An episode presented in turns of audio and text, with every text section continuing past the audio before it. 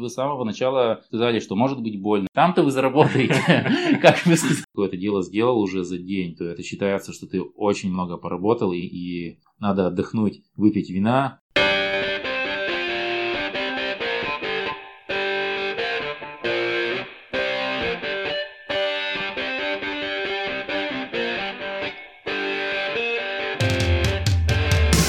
Приветствуем вас на подкасте «Порядок в деле». С вами Никита Улитин и Александр Ливанов. И у нас в гостях Вячеслав Шушаков, директор компании Визард Киров. Всем привет. А тема нашего подкаста – совместная работа с компанией Визард. Слав, скажи, пожалуйста, как вообще тебе пришла мысль в голову обратиться за консалтингом? На самом деле, изначально эта мысль ко мне пришла еще года полтора назад. Вот мы с тобой, когда на кухне разговаривали о том, что ты нашел новую работу mm-hmm. и начал заниматься чем-то новым. Но я тогда ничего не знал ни о консалтинге, ни о что-то рядом не знал. И, в общем, об этой идее я забыл тогда, но где-то, видимо, в памяти это отложилось. А потом, через несколько месяцев, я познакомился с чуваком. Он работал в Германии в компании Эрстен Ян очень долго, лет, наверное, 10, работал с банками, с какими-то еще организациями, с большими. Мы с ним плавали на яхте, и мы неделю были, скажем так, неразлучны. Вот, он мне об этом всем рассказывал. Соответственно, я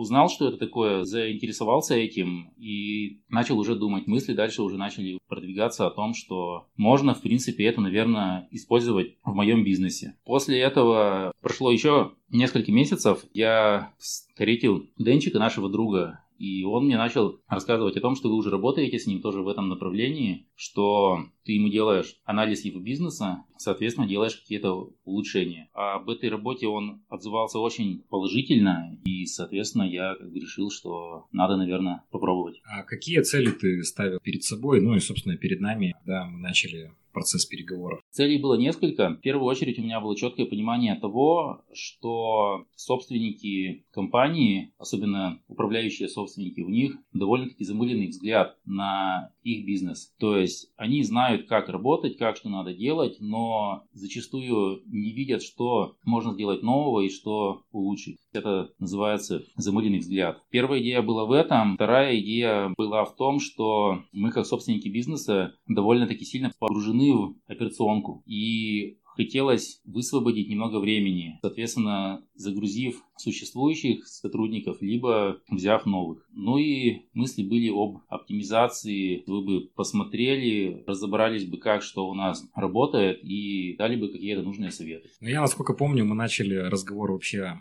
с того, что нам предложено было стать медиаторами в работе э, между вами и людьми, которые внедряли бы вам 1С новую. Я, насколько помню, изначальный запрос как раз был в том, чтобы разобраться в процессах, чтобы потом их положить на логику вашей 1С. Слушай, да, очень хорошо, что ты об этом напомнил, потому что я уже, если честно, забыл, так как у нас итоги, результат работы мы выяснили, что должен быть другой, поэтому я об этом забыл. Но я об этом расскажу, что у нас еще была цель обновить учет, автоматизацию 1С, и мы не могли это сделать, так как некому было этим заниматься. Работа такая довольно-таки творческая, нужно постоянно сидеть и заниматься, даже если есть кто пишет программу. Поэтому была задача обновить 1С. Да, но об этом чуть позже. Немножко, несколько претерпела изменения сама цель. Давай к самому процессу перейдем, не будем погружать людей в суть наших переговоров. Сам процесс, ты же участвовал в нем тоже, получается? Конечно, участвовал. Как тебе ощущение самого процесса? Расскажи, чем мы занимались и как вообще это выглядело с твоей стороны? Начать могу с того, что ощущения максимально позитивные. Видно, что ребята работают не первый год и опыт большой. Видно то, что есть опыт изучения разного бизнеса, то и взгляд может быть разный. Опыт, э, полученный где-то еще, можно использовать в этом бизнесе. Какие еще ощущения? Но очень понравилось, как вы работали с нашими сотрудниками. Вот этот весь опрос, выводы, записи. Ну ведь мы тебя тоже опрашивали. Да. Как тебе сама суть? Страшно, больно,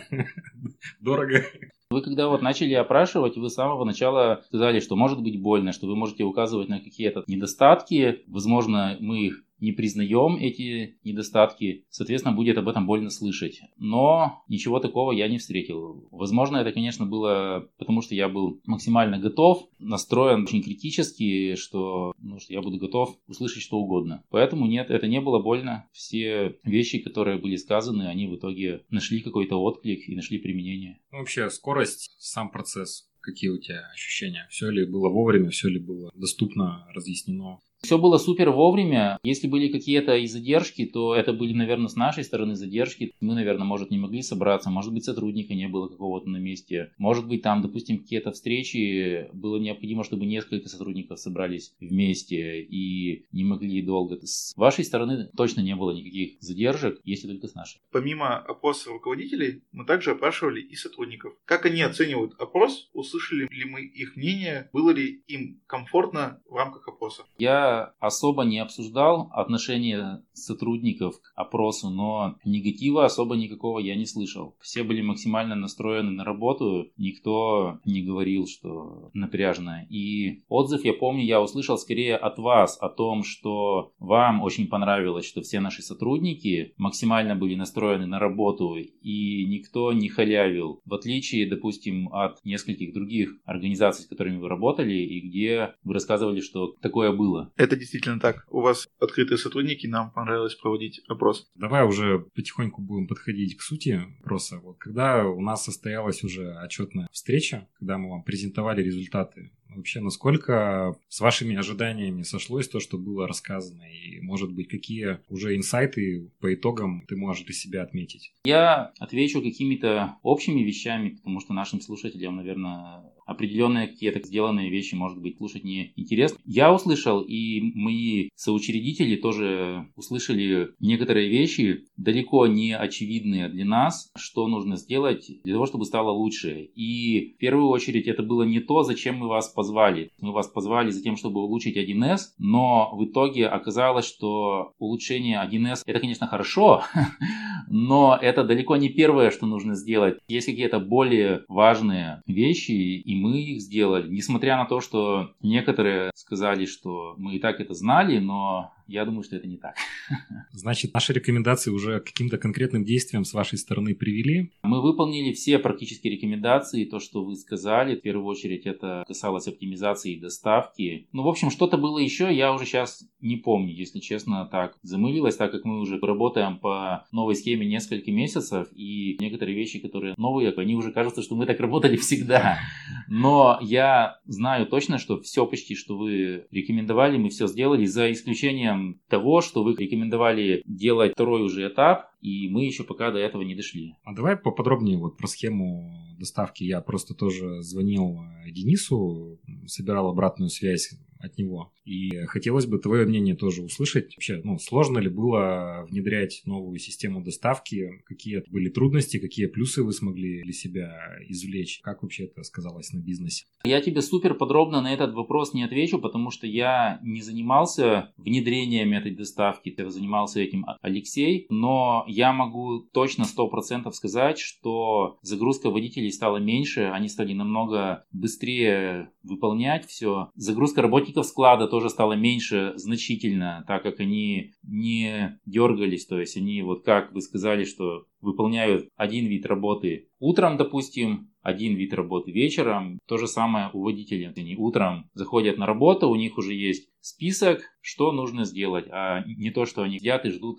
пока им там нарежут задачи. Я вспомнил одно из приложений, которые от нас были. Это изменение конфигурации торгового зала. То есть вы это ведь тоже сделали? Да, мы это сделали. Просто суть была в том, что раньше мы занимались розничной торговлей, и у нас в наследство от розничной торговли достался большой торговый зал. Соответственно, он был лишний, зато у нас не хватало места на складе. Эта оптимизация сделана была. Мы пересадили сотрудников, которые сидели в торговом зале более оптимально, более плотно, отгородили половину торгового зала под часть склада и сделали это именно той частью склада, где идет набор товара на следующий день, чтобы утром, когда водители приходят на работу, у них уже все было разложено, отгружено, чтобы они не ходили на склад с накладными, не получали товар, чтобы у них уже все было здесь, они сами все забрали, сами все загрузили, у них есть список, маршрут, все, они никого не отвлекают и сами не отвлекаются. Это прям супер эффективная мера.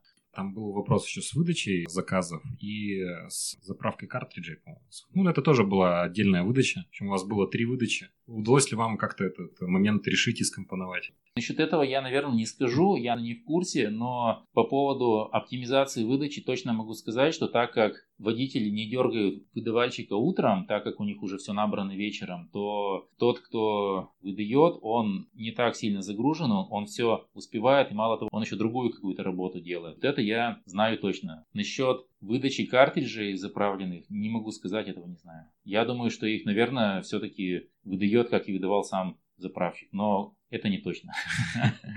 Заключительный вопрос, если мы говорим сейчас про ту деятельность, которую мы делали, это описание текущего процесса, текущей загрузки сотрудников и предложения по улучшениям. То, что именно что мы увидели, вот эти узкие места. Под итог, цена-качество устроила? Вопрос некорректный, мне кажется, потому что вы же сами рассказывали, что цена за первый этап – это не цена нашей работы. Наша работа стоит даже на первом этапе, она намного больше стоит. Но цель вашего первого этапа, чтобы мы согласились на второй. И уж там-то вы заработаете, как вы сказали, там-то уже будет нормальная цена. Соответственно, то, что мы сейчас пока не готовы воспользоваться вторым этапом, но это не по причине отсутствия денег и все это, выглядит таким небольшим еврейским шагом, что мы максимум пользы получили за минимум денег, остались этим очень довольны. Но второй этап обязательно будет. Надо просто выделить на это время. Я думаю, что январь, февраль все наши. В общем, ваши вложения в нас, они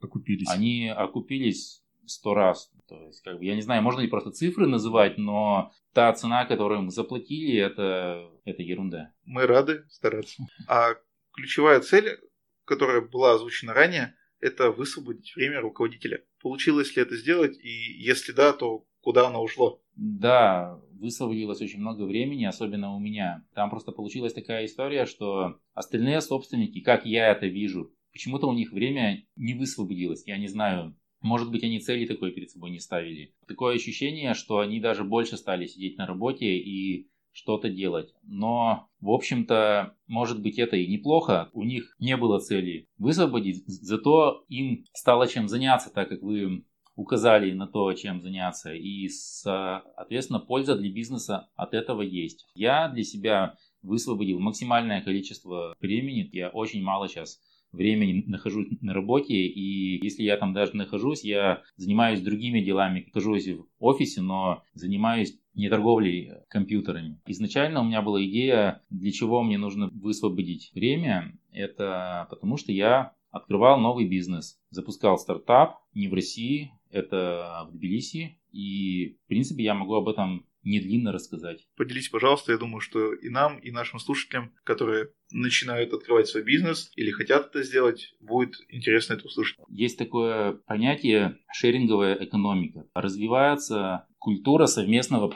потребления. В первую очередь, самые интересные вещи для меня это кикшеринг, это аренда электросамокатов, каршеринг и тому подобное. Я уже очень давно интересовался каршерингом, так как все отлично понимают, что в городах современных уже на машине ездить не актуально, дорого, неудобно. Все ездят на каршеринге и на каком-то еще альтернативном транспорте. Мысли как-то залезть в каршеринг у меня были очень давно. Но я очень рад, что я туда не залез, потому что в данный момент каршеринг развивается в России по той модели, что там работают только очень большие компании, вкладываются огромные деньги, и эти компании зарабатывают не на прокате. То, что они сдают машины в прокат, они работают убыток. Это касается и Яндекса, и всех остальных. Суть их работы заключается в увеличении стоимости акций. Они захватывают рынок, соответственно, стоимость компании растет, они зарабатывают на этом.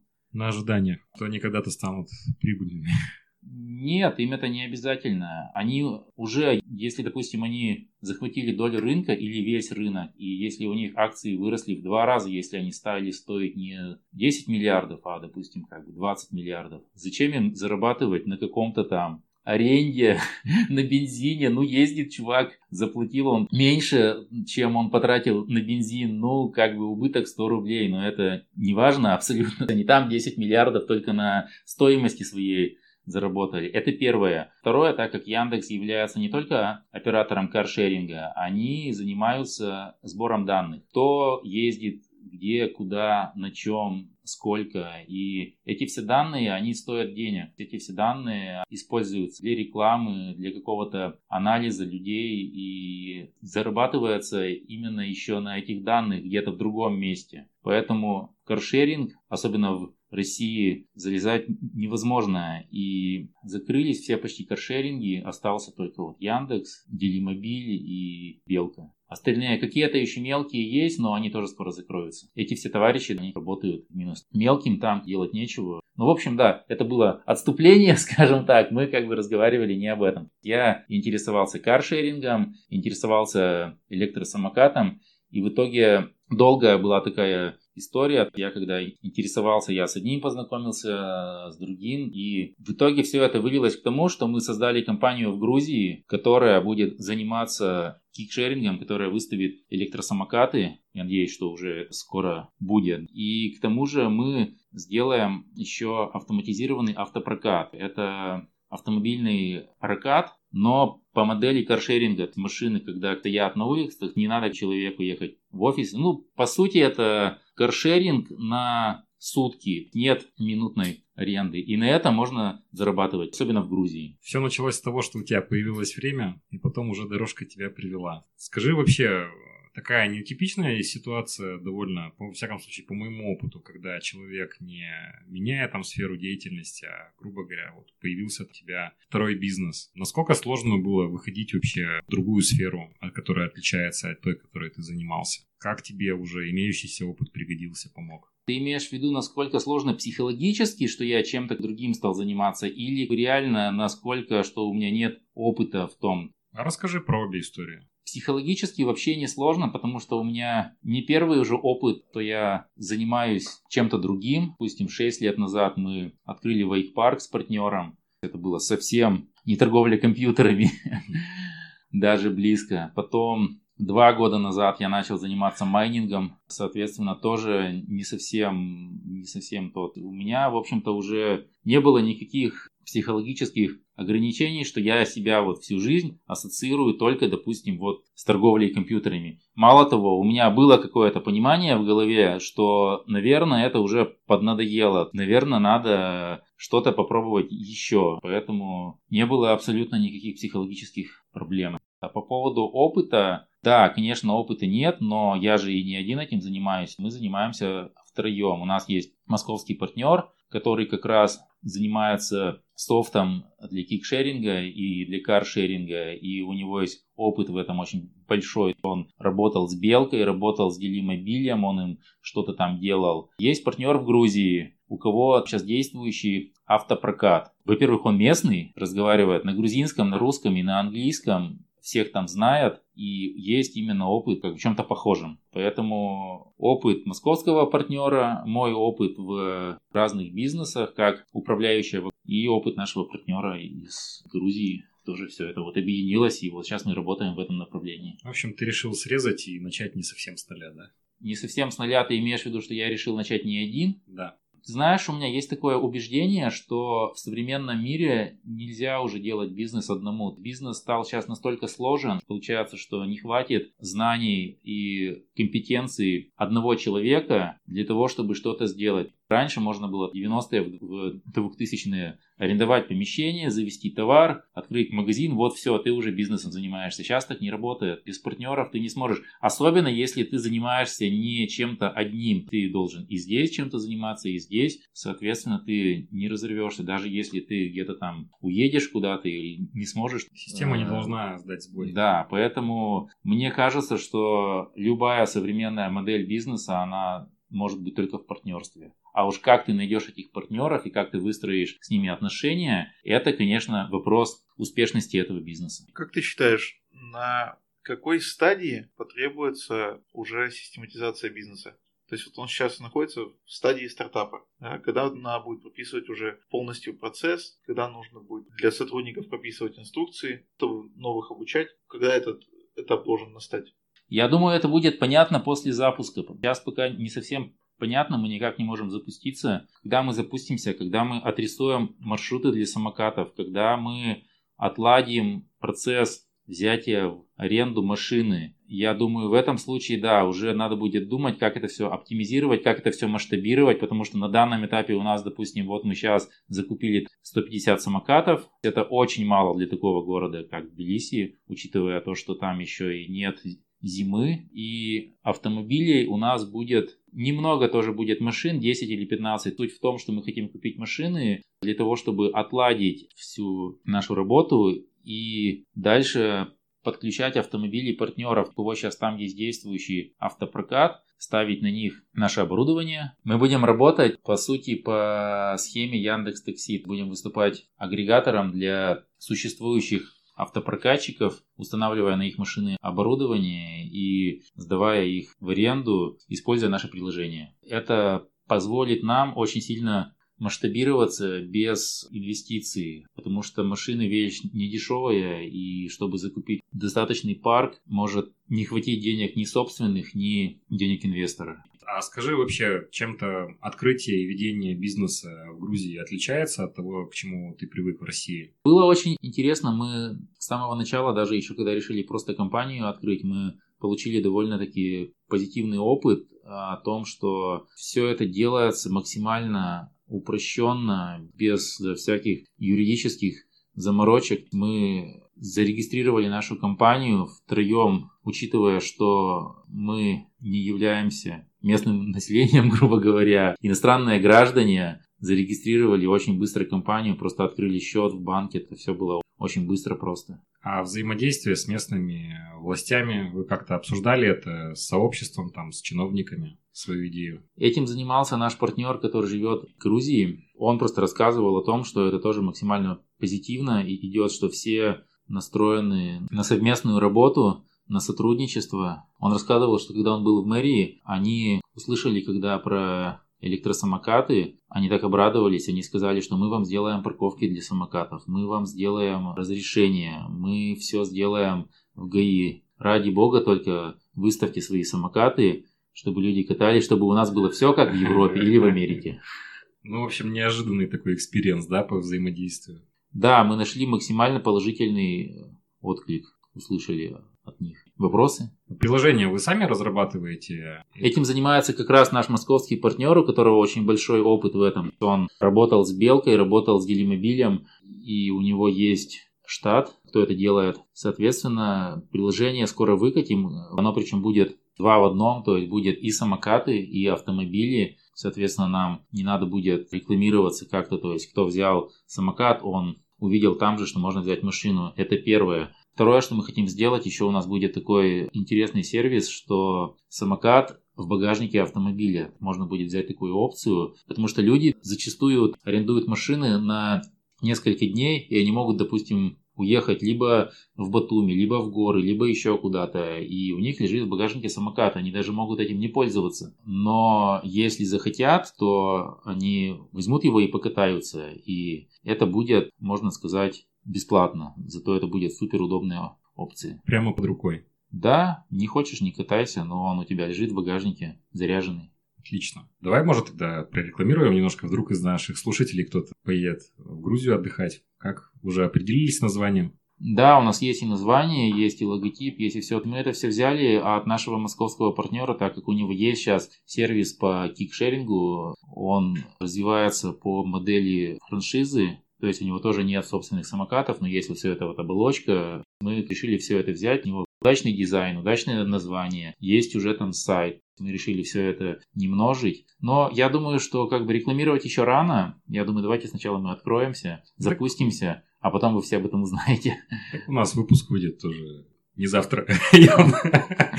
Через пару-тройку недель, как бы, когда у вас там. Я думаю, вы загуглите, когда кикшеринг в Тбилиси, все станет понятно.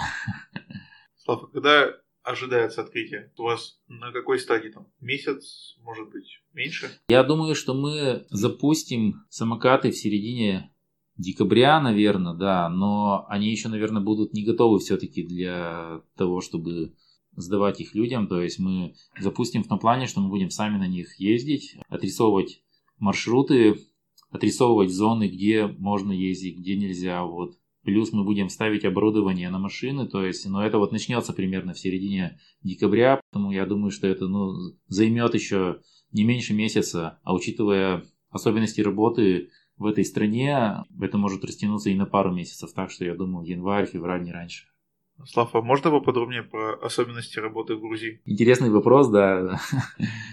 Особенность работы в Грузии заключается в том, что южные люди довольно-таки неторопливые и не привыкли работать в больших объемах, и любое дело, которое делается в России за неделю, там оно может растянуться и на месяц, и на два. Допустим, ну, нужно что-то сделать, допустим, там в банк поехать, договор заключить или что-то. Дело часа в России. В Грузии это может делаться неделю или больше, и если ты что-то, какое-то дело сделал уже за день, то это считается, что ты очень много поработал, и, и надо отдохнуть, выпить вина, съесть хинкали и хачапури. Может, тебе требуются трудолюбивые тестировщики самокатов, готовые работать за вино и хинкали? Сто процентов они потребуются, только я думаю, что тестировщиков самоката мы найдем более низкоквалифицированных, а для вас есть работа поинтереснее.